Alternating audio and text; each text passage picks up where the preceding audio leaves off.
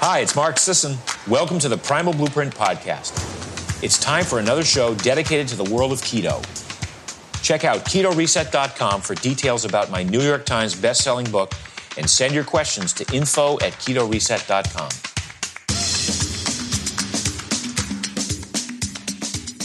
Um, let's get right into it, man. What's what's some cool. of your reflections about that? Because I remember last, uh, I think it was last summer when you were uh, having that epiphany that you film for Instagram that you're you know you're not even connected to your own community, but you're traveling around the world, being the uh, you know connecting on that level, and now everything's changed. Well, look, I mean, we we know that that social ties and, and community it's it's very very important. You know, that's those flesh and blood relationships, and not only having a neighborhood or a community in which you're helping people and people are helping you and you're looking people in the eye and touching people and having dinner parties and you know and and, and helping your neighbors move and you know and and being involved with supporting local restaurants in the local community and having a place where your children can have friends and even having a, a local envirobiome that that really corresponds well to to you and being able to you know eat foods that are local and seasonal. You know there, there's there's so many benefits to to being connected uh, to, to your community. And there, there's a lot of dark sides to so-called hypermobility you know disruption of circadian rhythm and you know loss of, of negative ions uh, when we're disconnected from the planet earth that affects our electrochemical balance of our cells uh, um, you know the the exposure to a lot of evolutionary mismatches that you might be able to control in your own environment right? Like whether it be uh, you know wi-fi or or modern led fluorescent lighting or the quality of the water that you drink et cetera that you know kind of fly out the window if you're living out of hotel rooms. You know, we there, there's there's so many benefits to to living uh, most of your life kind of rooted in a community with you know let's say brief brief bouts of travel right like maybe a, an annual trip to hawaii or something like that and so uh, so for me to press pause on you know a lot of the speaking a lot of the conferences you know a lot of the stuff that that I've been doing for the past several years. And before that, you know, it was it was you know something you're very familiar with, packing a bike onto an airplane to go race, you know, 20 times a year. You know, and I've, I've that's my that's my life for like uh, 20 years. You know, uh, on an airplane, typically anywhere from from five to 10 times a month. You know, gone every week, pack, unpack, disconnect, come back, try and fix all the damage, get my circadian rhythm realigned, and then head out again right about when I'm when I'm all fixed up. And and so being on the home front, you know, from a from a health standpoint and also a family connectivity standpoint and a, and a stress standpoint has been amazing. The ironic thing is that um, you know, despite being at home and not traveling, I'm not connected to my local community because we can't go out. you know, can't can't go to church and and can't go to restaurants and you know none of the farmers markets are up. And so yeah so it's kind of weird in that you know, you know there's a lot of wonderful time spent with the family and a lot of a lot of wonderful health implications and and you know sleep is fantastic. You know eh, everything's wonderful except you know I'm I'm still missing that one component of being home that that I think would be one of the better components of being stuck at home which is just being able to you know have people over more often for dinner parties and you know go to restaurants in the local community and go to farmers markets and, and go bring stuff out to the homeless. And you know just you know we just can't do some of that stuff right now. So you know so it's kind of weird. It's, it's kind of like a half-ass scenario of, of being at home in the community you know? Yeah, I'm trying to look at the the, the positive side of this uh, this pause button on on the globe, and it seems to me that it's so easy to get locked into patterns and become familiar with a certain mode like you described of getting on another plane and packing up the bike and going going to the next race and constantly being you know hyper stimulated with new environments new cities and it's exciting and fun and it keeps you keeps you engaged. And then you get used to that mode to the extent that you you know forget the value of that simple community life and that that home based uh, experience that we're now forced to uh, get thrust into, and maybe we can kind of get used to this in, in a certain way where it, it lingers in in the in the uh, in the main focus rather than being an afterthought. Yeah, you know, I think a lot of people are going to realize, you know, whether it shifts in the way that we educate our children, you know, taking advantage of some of the beauties of social media and technology and the internet, you know, being able to to learn from the comforts of our own homes. I think that that education might be somewhat disrupted by this scenario. You know, we might see the homeschooling percentage of Americans, you know, go from whatever it's at right now. I think I want to say it's somewhere between like uh, gosh, I, I, I, think it's below 10%. You know, I, I, would expect it to be to significantly rise as parents realize, holy cow, kids can learn from home and, and they're almost like happier doing it um, I think it's going to change uh, the way that we meet. Right? We know that uh, that Zoom stock has has absolutely soared because so many companies are you know meeting virtually, and and again, you don't get that same type of you know fun like like for my company at Kion, right? Like everybody meets for meditation, sitting every morning cross-legged on the floor at the offices, and, and they're joking and you know and having lunches together in the in the lunchroom, and you know, and, and so a lot of that is not happening. Um, but at the same time, you know, there's a lot of employees being just as productive working from home as they as they would be at the office. And you know, when we look at, at conferences, right? I've already taken part in in two conferences where I've spoken, but I haven't gotten on a plane. You know, it's pretty much just like in my underwear at home. Um, you know, popped up to see my kids after I gave my talk. You know, to have lunch with them, and you know, I think I think people will realize that, you know, despite there being some disconnectedness from a flesh and blood standpoint with working remotely or being educated remotely, I do think that that we'll see a little bit of a disruption in terms of of how much we might feel pressured to commute to work or to fly across the country or across the pond for a conference or um, you know or, or, or, make it to the school bus every morning at 7.45 a.m you know I, I think some of that stuff will change uh, ultimately uh, for the better Oh my gosh, yeah. I mean, I've been sort of in this mode for many, many years where I have a blend of uh, you know home based work self starter self directed and then going off and uh, communing with uh, a larger organization that's more structured. And you know the bouncing back and forth i think there's uh, it, it's all a matter of, of striking that important balance. But you know some of these institutions like school with the bells ringing and all that crazy stuff yeah they're going to have to start thinking twice about that because there's so much wasted energy and wasted productivity just from you know toeing the line. And punching the clock or what have you. I know there's um, the school, uh, the schools up in um, Lake Tahoe uh, did some calculations because they were, you know, playing sports against uh, schools that were far away and taking the bus and wasting the whole Friday anyway when there was a football game. And they decided to go to a four day school week.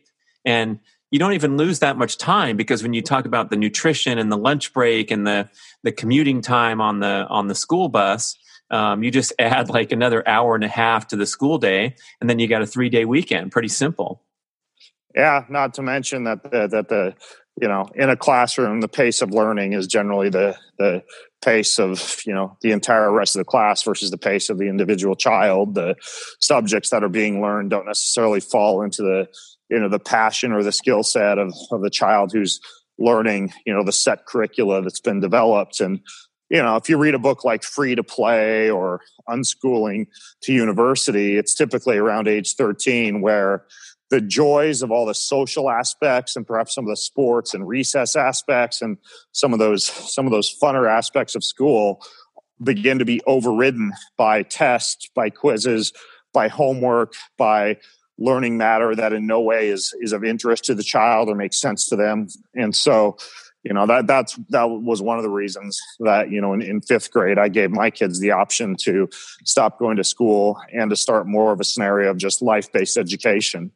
You know whether it be you know cooking at home with mom and dad or you know having a jiu-jitsu instructor come up to the house or building a tree fort or you know every you know they're they're they're at home right now make you know they're out in the driveway literally right now making stop motion videos with you know some computer program they have and a, and a, phone and a bunch of clay and you know they're making a movie you know and then tonight they're they're making sushi right? They're they, they have this whole sushi recipe planned out and they're making all these hand rolls and everything and then they're going to watch jiro dreams of sushi and and learn through a documentary a little bit about like hard work and and legacy and food and and you know and, and i think that type of educational scenario for a child is just amazing versus having to you know hop on a bus and go to school every day and learn a set curricula Right. Now, you you were homeschool all the way through, and then your children did they go to school initially, and then when they were uh, just recently, you gave them a choice. Is that how this rolled? Well, I was homeschooled, yeah, K through twelve, um, in a more traditional homeschooling environment. You know, homeschooling traditionally is you, know, you got a bunch of kitchen or you know books, and you're sitting around the kitchen table with mom or dad. Sometimes you know you're reading, you're doing your math, you're doing your English, you're doing your writing, you're doing you know your your your your art and social studies and and everything else and you're just kind of replicating largely what you'd see in a in a public school or private school from home. Um, and, and that's that was kind of my homeschooling scenario. And you know i had a few tutors here and there. I had like a calculus tutor and you know i had a violin teacher. And you know there's there's always third parties that come in to help educate aside from mom and dad and then we were part of a homeschooling co-op. So you know we had like our own basketball team and we had like a chess club and we had you know we had different um, you know social events every week whether it be swimming or um, you know library time or you know field trips out to the local apple farm or whatever. And um, you know with, with what i'm doing with my kids is uh, we we homeschooled them the first couple of years, kind of using that type of model, like a set curricula, you know, gathered around the table with mom and dad, and and we, you know, my wife Jess and I both realized that you know it, it really wasn't our calling to be sitting there for four to six hours with our kids at the kitchen table every morning. Like I couldn't work, and, and Imagine she, she that. doesn't she doesn't really have the heart of a teacher. You know, she she she never liked school. You know, and my wife's actually dyslexic, and so she's not going to be teaching reading and writing or correcting essays or you know anything like that. And you know she's wonderful at teaching you know art and and cooking and, and gardening and animal husbandry. And you know she grew up as a rancher girl. And so you know those are the things that, that she loves to teach that the boys still do with her. And then for me you know again with with the nature of my my travel schedule up to late and you know the fact that there are there are certain things that I feel called to do and certain things I don't feel called to do um, you know we we decided we'd find a really good private school. And so in second grade our kids started private school and then you know i just kind of observed from behind the scenes for about uh, four years you know and and and you know continue to read and study educational models and realized as they were you know going into fifth grade that uh, i wasn't doing them the best service. Even though they were going to a really good private school they were still experiencing a lot of those those same issues you know tests homework quizzes that in, in no way related to their passions or their interests learning you know at, at the same pace as the rest of the classroom, having to get on the bus every morning, disrupting the circadian rhythm.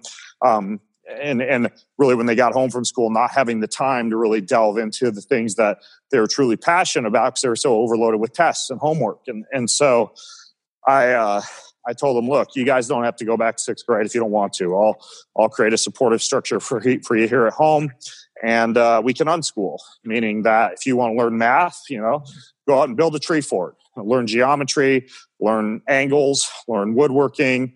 You know, it counts as art and architecture a little bit because you're designing and you know using Google SketchUp and and uh, um, or or you want to you know from a social studies or language standpoint, you know, study Japanese cuisine for three months and learn some Japanese phrases and learn how to work with sushi and learn some Japanese art and learn some plating techniques and learn some chemistry in the kitchen. And so that's that's more of what unschooling is, you know, whereas homeschooling is a little bit more of a set curriculum, a little more organized. Unschooling is simply paying attention to what a child's interests and passions are, and then surrounding them with as many life based experiences as possible that allow them to pursue those passions. And um, so that's that's what we do with the kids now. Oh my gosh, it sounds wonderful. I think there's a lot of parents out there that maybe don't quite have the guts to go for it because it seems like such an extreme departure from uh, what we've been socialized to think is important. And uh, now, in the age of the, uh, the, the helicopter parent and the the college bribing, you can see that the parents are are so worked up about whether their kid's going to fall behind one inch if they don't get the uh, extreme tutoring or the the most advanced sporting experience. But hopefully, with some of this stuff blowing up in everyone's face, we can start to think a little more creatively and perhaps taking this uh, taking this theme all the way up into adult life, where you know the kid's not obligated to uh, jump into some you know fixed career track, but they can do uh, exploration all the way up to uh, Ben Greenfield's age. How old are you, man? Uh, I'm I'm 38, and, and, look, there there are some practical considerations here, right? Like, um, you know, there there are still state requirements that you know, like Washington State, where we live, there are 12 core curricula math, social studies, reading, writing, etc., that our children must demonstrate proficiency in every year, either via a standardized test or via assessment forms that mom and I submit to the state so that our kids aren't labeled as you know little little truants and oh. um, you know and every every state has certain core curricula that you must demonstrate and and I, I think you know, I, I think it's prudent that you do because because you know you could just see like my kids if they're super interested in art, just like becoming little savants in art all day long. But you know, when they're 18, maybe feeling a little bad that dad didn't fill them in, that they might need some math skills, right? And and so you know there there there is something to be said for ensuring that they satisfy a core curricula. But like I said, you know, like whatever, um, you know, building a tree fort can be math, social studies, art architecture, you know, and and, and there, there's there's a lot that you can kind of creatively categorize life-based experiences into when it comes to those core curricula, and then also. You know, I, I don't necessarily completely decry higher education. I think some type of standardized higher education is something that's beneficial to society to demonstrate, for example, that that a physician who might be operating on a heart didn't just go to iTunes University to learn that, but but actually has a diploma and satisfied a, a core curricula that's standardized by a medical certifying body before they actually do something that, that could harm someone. Or the same could be said of someone who might be, you know, flying a spaceship over planet Earth to the moon. Uh, you know, so if you have an astronaut or a doctor or an engineer, you know, there, there are certain careers that I think do benefit from a higher education model. And so even with that, you know, I'm making sure that that I'm jumping through the hoops in terms of making sure my kids are prepared to take a standardized assessment score prior to college. That if they want to go to college, they can. But again, I, I feel about the same way about college as I as I do about lower education. And if the argument is to be made that that's where a child is going to learn how to socialize, that's where they're going to learn whatever sexual interactions with the opposite sex. That's where they're going to kind of like get their chops, so to speak, get their feet wet out in the world without mom and dad. Like I told my kids, if, if that's, you know, I've, I've said this, if that's what you want out of college, just to, you know, just to go and see what it's like to socialize for four years and be with your peers, you know, I'll, I'll buy you guys around the world plane ticket. You can go to Amsterdam, you can go to Phuket, Thailand, you can go drink your ass off on the beach, you know, you know, but but I'd rather just like be very straight up with them and not try to not not try to mask that uh, in you know with, with, the deception that that it's because they're going off to get an education, right? So if they want to go experience the world and get their chops that way, I'll buy them around the world plane ticket with all that college tuition money, and they can just go go check out what the world's all about for a year. Well, I think those are uh, the some of the main attributes of the college experience is that social connection. And now when you're looking at the the pricing and the debt that it, that is incurred um, it, it could be uh, appearing as a ripoff especially when you have that you know a, a potential to self learn when you're uh, on the internet and opening up your laptop lid and, and especially when you have a passion about something. I mean i'm i'm seeing this in my own life. Like if i'm passionate about something i can learn really well and progress really quickly. And if i'm not i'm going to get unfocused and, and and discouraged and negative. And boy we're forcing a lot of kids through a system that's really not appropriate for them especially when there's already enough uh, heart surgeons and uh, spaceship flyers uh, already yeah, yeah. I mean, well, you know, we're always going to need doctors and engineers and you know folks who are exploring the depths of the ocean or the depths of space. But uh, I, I think that that a higher education via college university is sometimes placed on too high of a pedestal. That being said, you know there are great thinkers and modern philosophers like uh, Naval Ravikant, for example, who says that no matter no matter what industry you go into, right, whether you're working at a paper mill or you're an engineer or you're an author or anything else, there are there are specific. Really, he he says there's kind of five core skills that you should really do a good job attaining, and roughly they would be uh, reading well, like like knowing how to learn via books and other reading matter, writing well, right, being able to express thoughts in writing, um, persuasion slash rhetoric, right, like like being able to simply make an argument effectively, and then uh, you know math and arithmetic skills, and finally logic uh, slash computer programming skills, right, and and when you step back and look at those five skills. Uh, you know, reading, writing, math, rhetoric and logic, you're kind of looking at a liberal arts education, right? So I, I, would say, you know, if anything, if my kids really wanted to go to college and they came to me right now asking for advice and said, "Dad, what's the best degree I could get if I don't know what I want to be, but I but I still want to continue to learn and want to be able to excel once I do decide." You know what, what what I really want to do with my life. You know how I want to fulfill my purpose in life. I would say go get go get a good liberal arts education. Well, that idea is now gaining more momentum, I think. Uh, David Epstein's book Range, talking about how our, our, broad experience can actually help us more so than this extreme focus and this specialization that we've uh, celebrated for so long in recent decades that you have to get more and more narrow. Um, so that's you know that's interesting, and hopefully the next wave of uh, students will will buy into that, and the offerings will will be that way as well. Yep. Yep. So agree, man, we got this we got this boundless book. I've been doing my deadlifting with the book itself and getting stronger.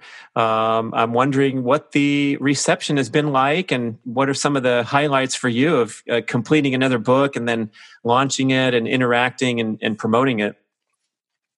Well, that's a that's a pretty broad question. I mean, it's like a 650 page book, and you know, uh, uh, there's a lot to be said there. But I mean, originally I wanted to write a book on on anti aging and longevity. You know, I'd been about three years ago. I really started to to pivot from a real focus on on performance, muscle gain, fat loss, you know, um, VO2 max, lactate threshold, et cetera, everything that my, my previous book, Beyond Training, had been about and uh, and really wanted to focus a little bit more on, on kind of the ultimate combination of health span and lifespan, whether it be paying attention to a lot of these, these tactics of, of you know centenarians and long-lived hotspots around the globe. You know what kind of teas and herbs and spices are they using? What's their family life look like? What does their relationships look like?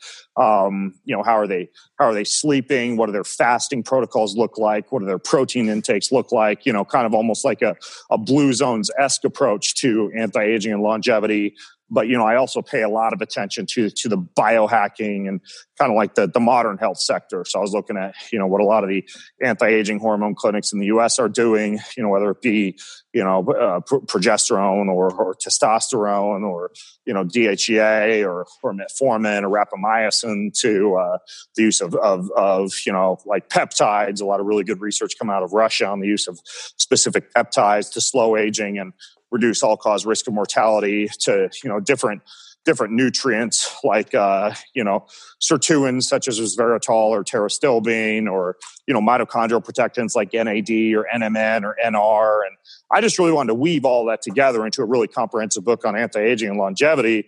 And when I began to write it you know and, and delve into everything from the blood brain barrier to your neurotransmitter balance, to the proper ratio of fast twitch to slow twitch muscle fiber for longevity, to uh, relationships, gratitude, and, and spirituality, to um, you know the the immune system, a topic hot at hand right now. You know, to to the gut. I realized, you know, really what I would wind up writing was just kind of a blueprint for for human function as a whole. And so over the course of, of the past three years, you know, with with a lot of research and uh, a lot of time writing. I wound up with about a 1,200 page manuscript that we uh, we edited down to about 650 pages. You know, spanning everything from immunity to gut to anti aging to longevity to sex to you know to the brain to smart drugs, nootropics, psychedelics. You know, everything's in there.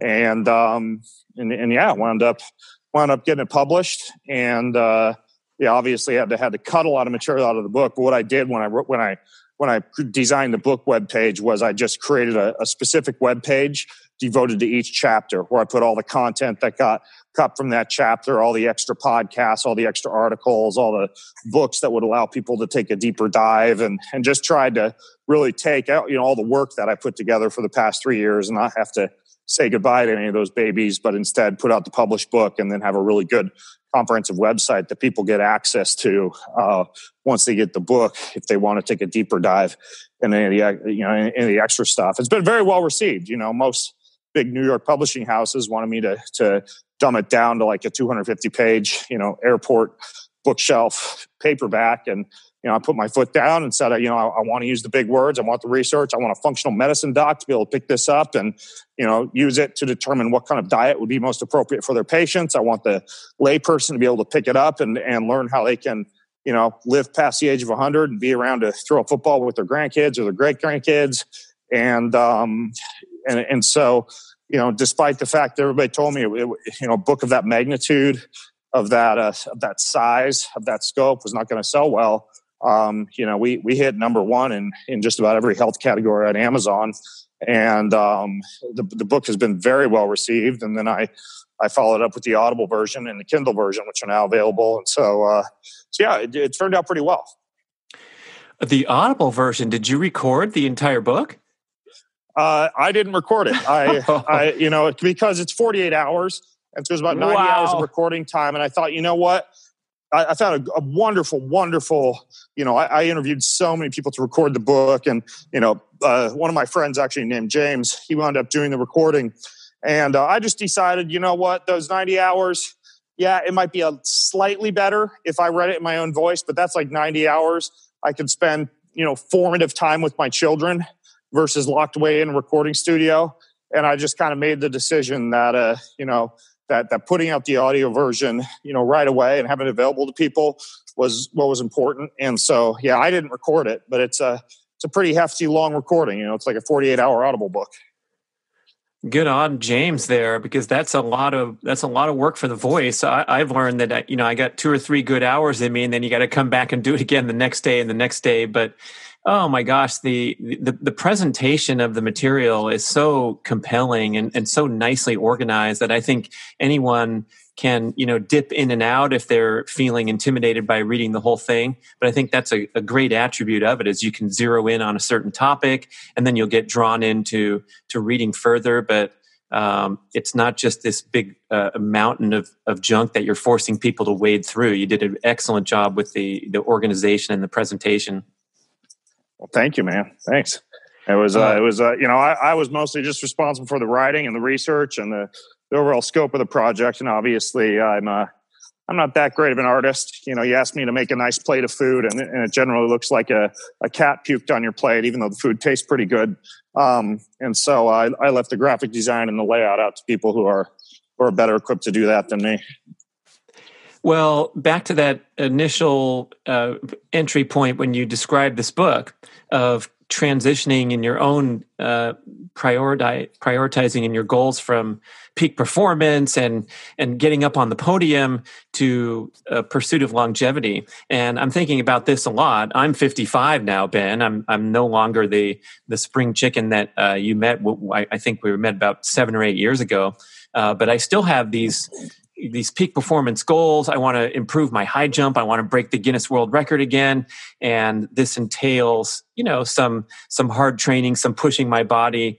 Uh, I notice I don't recover anywhere near as well as I did when I was younger. Maybe I need to read more of those chapters. But I'm wondering, is there an inherent trade off between you know maximizing your health span and trying to uh, perform great things in, in, athletics and maybe even in other areas of life like writing a, a extremely long book yeah. probably kept you up and interfered with your sleep and your meditation time and all that kind of thing Well, I, I, think that question has been addressed and answered many times before, Brad. I mean, to be honest with you, I mean, like, you know, between you and Mark Sisson and, and everybody else who has talked about the trade off between performance and lifespan, I feel like I'd almost just be in an echo chamber, basically, you know, re- repeating what has been oft said that, you know, the inflammation and the, the, um, the endocrine disruption and the circadian rhythm disruption and the, the mineral loss, the adrenal stress, everything else that comes from pursuing performance at all costs dictates that it's not necessarily synonymous with, with health span and lifespan. You know, I certainly think there, there's something a, a hell of a time the past 20 years, you know, competing in Spartan races and, you know, and you know adventure races and, and, everything else to kind of beat my body up and spit it out but you know what it feels like to just be constantly nursing an injury and, and constantly you know, you know, um, you know, having libido that fluctuates up and down and is not where you want to be at, or, or, thyroid that's dysfunctional, or you know, just constantly not being able to, say, for example, you know, engage in ancestral practices like fasting, or spiritual practices like like meditation and silence and solitude and and breath work, just because you know you're just always training, performing, recovering, eating, rinsing, washing, and repeating again. And, and I don't think it's any secret anymore. Um, you know, I have an entire, you know, you know, beyond training covered some of that, and then Boundless gets into it as well. And I know, you know, you and Mark have talked about that a lot as well. So I, I, I think that's really already been addressed, and people are pretty aware that if you if you want to be an extreme athlete, then you, you got to have some unnatural means in place to pursue those unnatural ends and yeah, that might mean sleep disruption. It might mean, you know, eating more calories than you should. It, it might mean, you know, more inflammation present, chronic low level inflammation on a consistent basis. It might mean, you know, less relationship time, less community time, less meditation time, less parasympathetic time. And um, so, so yeah, I mean, I, I, I think that, that most people have, have kind of understood by this point that uh, you can't have your cake and eat it too. You can't be a professional marathoner, for example, and, and expect to, to really maximize your lifespan. Uh, so, with your regard to your personal goals now and going into the gym and sweating and, uh, and putting up some good numbers or uh, pursuing whatever goals you have, what is the what is the sweet spot where we can do it right and still have that sense of satisfaction of going for the finisher medal or you know being uh, being being better in your local community basketball league and things like that yeah, I talk about that in the book a little bit. Um, you know, we know there are certain parameters that track quite well with aging. Uh, for example, walking speed is one, right? So going out and walking and not just walking, but walking at a slightly faster pace than your body wants to walk at and, and getting a step goal of 10,000 to 15,000 steps a day. And even embracing the use of, of, technology initially to do that. Like there's one thing I talk about in the book called the counter pace, right? Which, which is very similar to the type of $80,000 device they would use in cardiac rehab to pump blood back up to the heart during the diastolic phase of the heart. But instead, you wear this little heart rate monitor while you're out on a walk. Uh, you could use it for running and it it the the heart rate monitor sends like a, a, cadence to headphones that you have in that are correlated specifically to your heart rate and your stride rate. So you're trying to get your stride rate to match your heart rate so that the pumping of your legs is pumping at the exact time the diastolic phase of your heart occurs. So you're actually training yourself how to increase your cardiovascular fitness and your metabolic efficiency pretty dramatically when you're using a tool like that uh, but we know walking speed is one. We know grip strength is another, right? So whether you're you're testing with a dynamometer on a on a regular basis, like once a month, to ensure your grip strength is maintaining or improving, or you're doing a lot of of uh, you know longer hangs in the gym from a pull up bar, uh, frequent use of something like a hex bar deadlift, um, farmers walks, carries, things that improve grip strength. We know you know that that's another thing to pay attention to and, and weave in throughout your day. We know that VO2 max or maximum oxygen utilization is something that tracks very well with aging. And even with, with as infrequent a training session as once every two weeks, we know that VO2 max can be increased or maintained via maximum sustainable efforts of four to six minutes with about a one to one work to rest ratio, meaning four to six minutes of maximum sustainable pace where you're breathing kind of hard, and then four to six minutes of easy recovery. And, you know, cycling through that for around four to six rounds just once every two weeks has been shown to increase VO2 max. Uh, lactate threshold is another, like the ability to be able to buffer lactate, to convert it into glucose, uh, to be able to buffer acidity. That tracks well with aging, and that's something that can be achieved through more of a two to one work to rest ratio, like doing something like a warm up and a Tabata set on a bicycle three times a week for just you know four minutes, as it would be the length of a, a Tabata set. Um, and then one one very interesting thing is that muscle mass. Uh, actually is kind of inversely correlated with aging because of the necessary increase in antioxidant activity and the increased need to carry and cool muscle, you know, which is why often you see bodybuilders, you know, having issues with cardiomegaly or, you know, left ventricular hypertrophy or cardiac abnormalities or excess inflammation due to all that muscle. Whereas we know that on the flip side, that smaller, more wiry, fast twitch, you know, explosive muscle fibers are actually associated with a decreased rate of telomere shortening. And so, you know, taking more of like a like a kettlebell explosive body weight training type of approach to your resistance training versus a, a bodybuilding style approach appears to be a better way to go, especially for for aging. Um, you know, one one that's that's uh, um, that that that's another one that kind of flies under the radar would be mobility and fascial integrity. Where I talk in the book about this, uh, you know, like 90 year old track star named Olga who used to keep a bottle of wine next to her bedside at night, not to drink, but she would actually like roll out her tissues with this big glass bottle of wine. And, you know, this idea of, of a daily mobility practice, you know, for, for me, you know, I have an entire chapter on beauty and symmetry in the book where I get everything from Ayurvedic practices like tongue scraping and coconut oil pulling to you know different postures and different hacks you can keep in your workplace for optimizing pelvic symmetry to you know my own practice of these 10 to 15 minute mashups of you know eldoa stretching and core foundation training and foam rolling and lacrosse ball work that i do every single morning for fascial integrity. And so so really what i what i lay out in the book are about you know eight to nine different parameters to hit. And then you know especially in the chapters on on the body like the symmetry and beauty chapter or the fitness chapter or the fat loss chapter i i lay out the systems and the actual you know sample weeks to actually allow someone to do that and you know you, you can you can easily achieve what i've just described assuming you're engaged in low level physical activity throughout the day and postprandial strolls and you know occasionally lifting heavy things and play a little sports. You know we're talking about the actual formal training being anywhere from you know 40 to 50 minutes a day which is doable for most folks. Yeah it seems like the objective is to check these boxes uh, rather than just sit on your butt all day.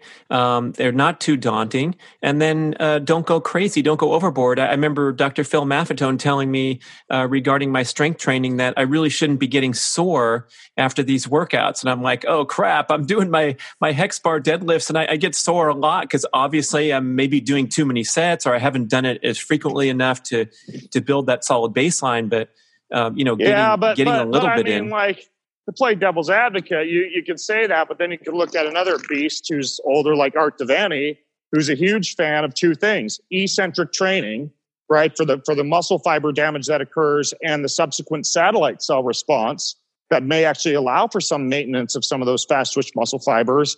And, and and a big buildup of lactic acid during training. You know, using strategies like uh, you know blood flow restriction training for example right? And and those type of things do leave you sore. They do leave you acidic but when done in moderation the hormetic response to those results in increased mitochondrial density increased lactate buffering increased formation of fast twitch muscle fiber.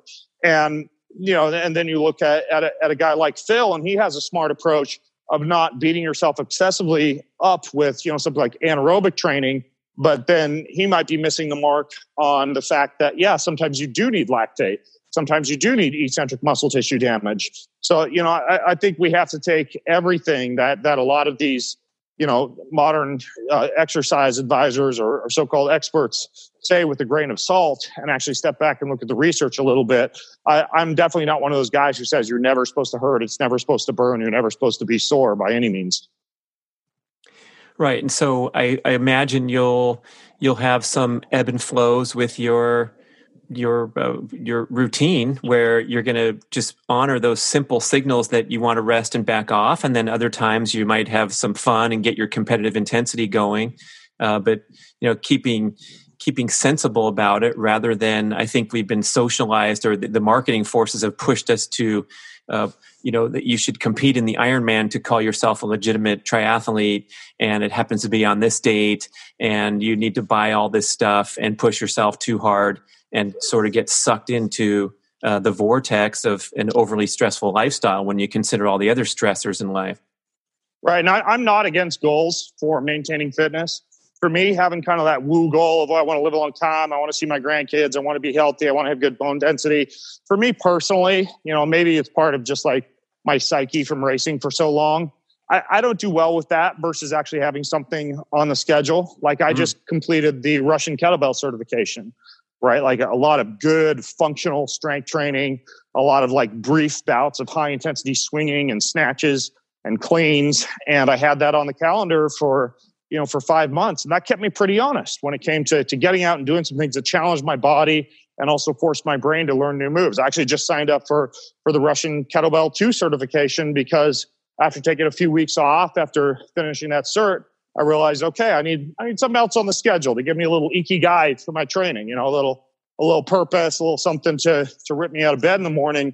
But you know, I I certainly assess that and step back and look at that goal as something that only requires me technically, you know, when it comes to hardcore training, to maybe get in like a half hour a day of kettlebell work, as opposed to if I signed up for an Ironman, you know, two, three, four hours a day of training, and sometimes longer on the weekends. So I think sometimes the goal you sign up for needs to be taken into account, and it can be something as simple as you know, I want to be able to deadlift, you know, two times my body weight, or I want to pass a, a kettlebell certification, or you know, something that I think allows you to still have a little bit of drive from a fitness standpoint, but is not going to be like a total evolutionary mismatch from an activity perspective.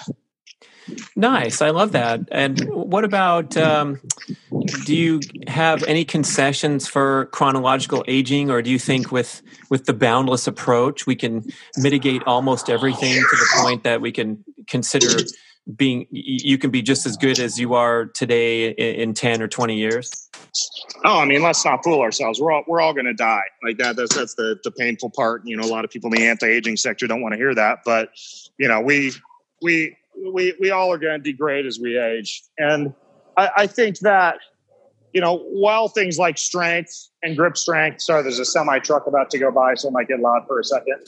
Um, while, while things like strength and grip strength, etc., are going to decrease with age, and the best we can do is stave off some of that sarcopenia or osteopenia just by continuing to train and continuing to challenge ourselves while accepting the fact that we're not going to have the same level of fitness as we did when we were 20 or 30. I think that when you look at things from a biochemical standpoint, and I get into this in the book, you you actually can with some some pretty smart strategies, you know, keep yourself biochemically young. So what I mean by that is we know like uh, NAD, one of our prime mitochondrial protectants that decreases by about 80 to 90% once around the age of 70. So we can do something like, you know, NAD supplementation or or strategies that naturally increase NAD, like fasting and the intake of a wide variety of fermented foods to actually maintain the NAD level so our mitochondria stay healthy.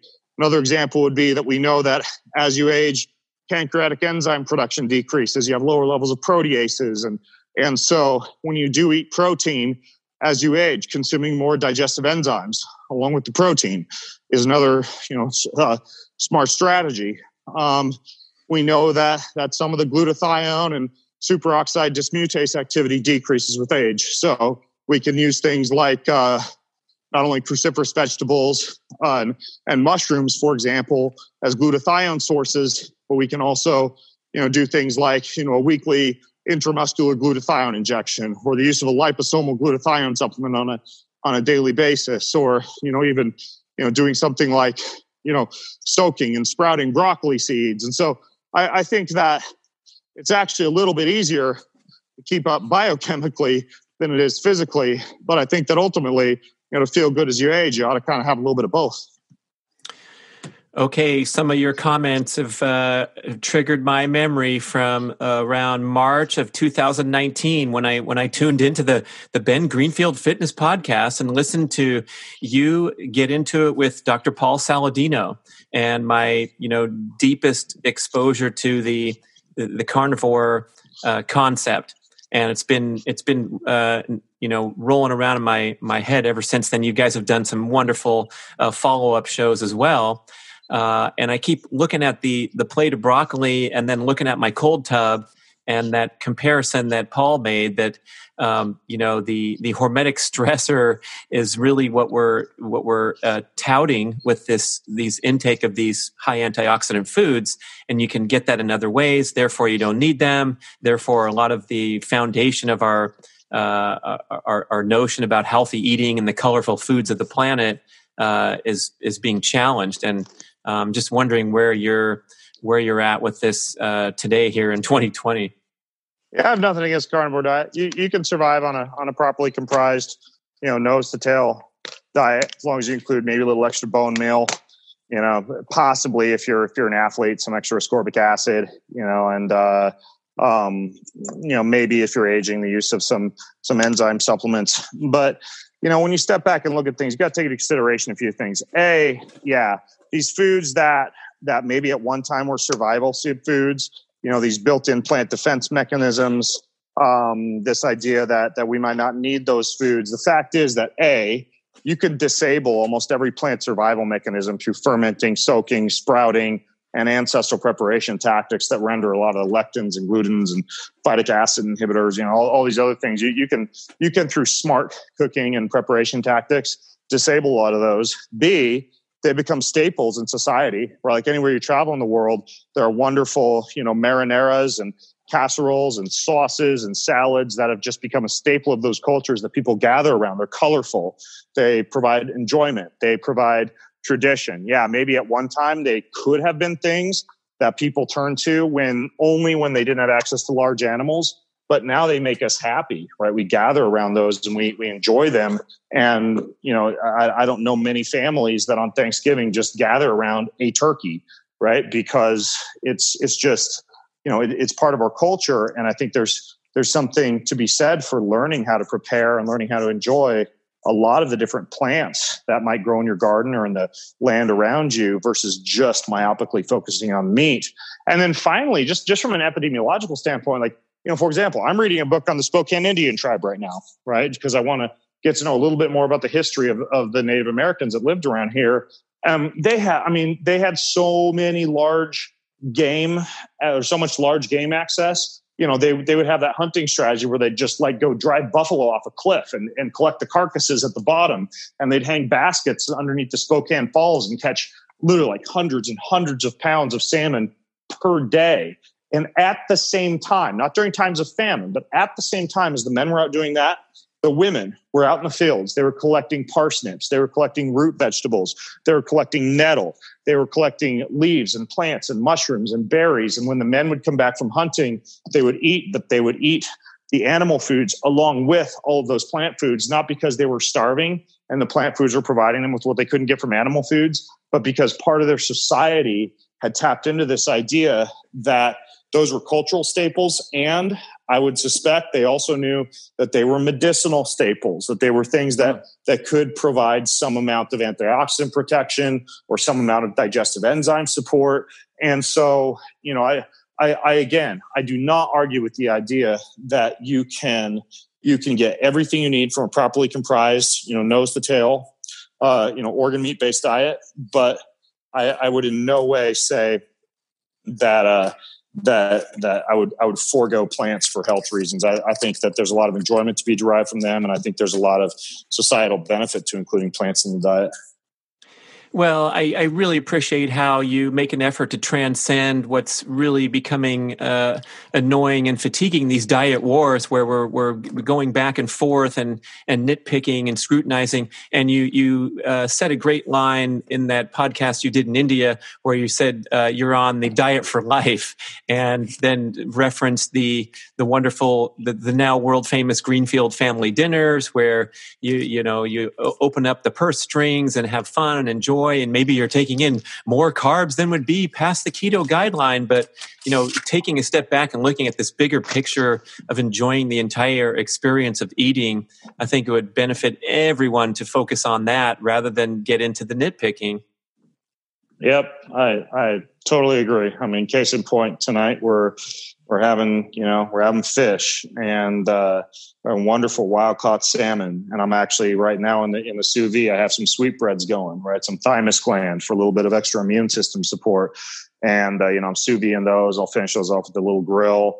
I'll dredge them through some coconut flour and cook them up with some butter and some eggs and we'll have those. We'll have salmon, but we'll also have some carrot fries. We'll have some broccoli and alfalfa and red clover seeds that I've soaked and sprouted for dessert. I'll have like a, a goat's milk fermented yogurt that I made that's that's mixed with olive oil, a little bit of cacao powder, a little bit of stevia. So you know, I'm, I'm a fan of just like you know eating a wide variety of foods, preparing them properly. And also paying attention to the enjoyment derived from gathering around a wide variety of food as well, because you know, I, I love Paul and he's super smart, but you know, I invited him out to sushi one night. You know, he came out to sushi with everybody else, but he had a little Pyrex glass container with some kidney fat and a testicle in it, and that's what he had for dinner. And I think that you can certainly do that, but it's it, it tends to get a little bit restrictive and almost kind of laborious to you know go everywhere with a with a Pyrex glass container of, of of suet and balls. Yes. Do you mind if I bring these into your establishment? Oh, sure. Go ahead. Yeah. Yeah.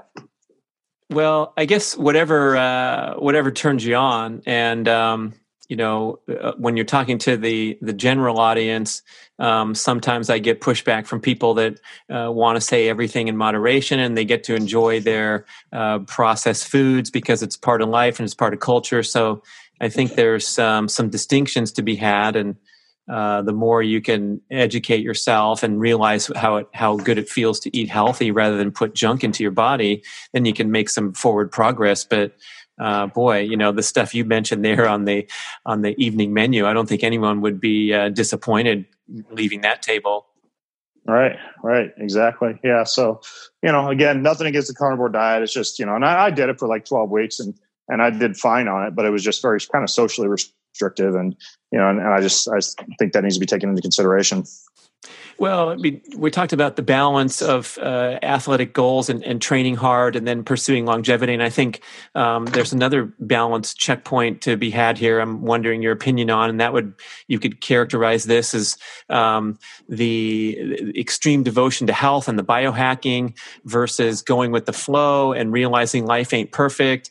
And this quote from Bruce Lipton on one of the podcasts, I think he was talking to uh, Luke Storey, uh, you know, attesting that our thoughts affect our cellular function at all times.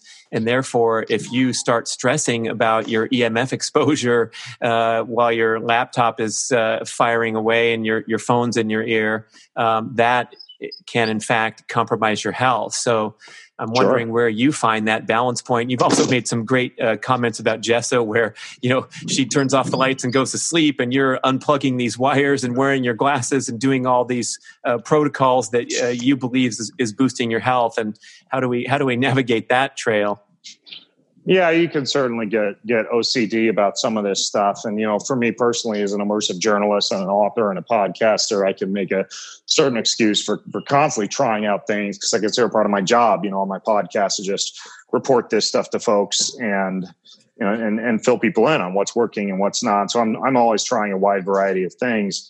But um, you know, I, I think we're doing to strike a balance, and I think that one of the best ways for people to think about this is what good does it take you know what what good is it to live until you're let's say 110 if you know 30 years of those life are spent in hyperbaric oxygen chambers and with laser lights naked in your office and taking all sorts of supplements uh, and all that time you're spending trying to live a long time is time spent away from the family. So at some point you need to you need to step back and make sure that you're not you're you're not you're not using excess time. You're using your time responsibly.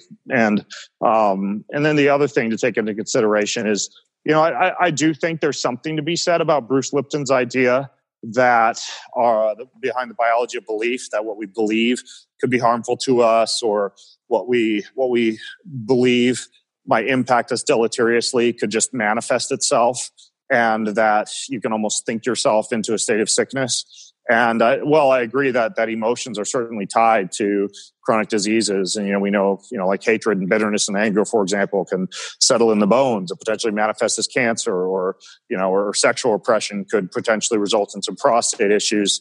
I also don't think that you can just sit down in front of a Big Mac with supersized fries and a Dr Pepper and you know blast that with positive energy and then mow it down and expect that you're going to be just fine. So I, I do think you got to draw the line somewhere.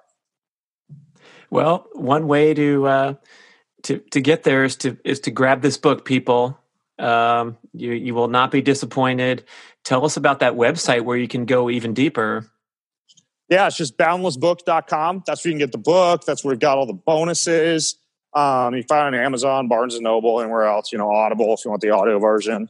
And then, uh, you know, I've, I've, always got a podcast that I'm adding extra material to at uh, at bengreenfieldfitness.com where you've been a guest before, Brad, and we've had some good discussions over there. So I think those, those would be a couple good resources for people would be boundlessbook.com and uh, bengreenfieldfitness.com.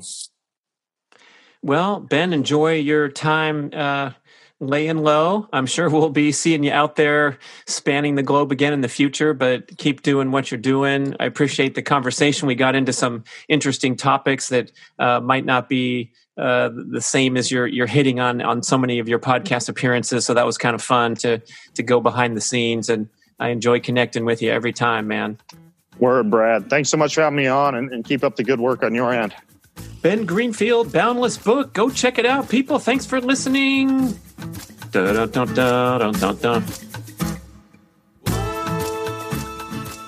Hey there, Primal Blueprint listeners. Did you know that Primal Kitchen collagen peptides help support hair, skin, and nails? Well, we offer a variety of collagen products to suit everyone's palate, from unflavored to mango pineapple or golden turmeric to our keto matcha or chai tea collagen latte mixes, and much more. Visit us at primalkitchen.com and start fueling your day with collagen peptides. Hi, folks. Mark Sisson here. If you found your way to the primal path and want to help others live primally too, then visit primalhealthcoach.com to learn how you can join our mission to help 100 million people reclaim their health and how you can turn your passion for wellness into a profitable health coaching career that you love. The world needs health coaches. The world needs you. So visit primalhealthcoach.com today to learn more.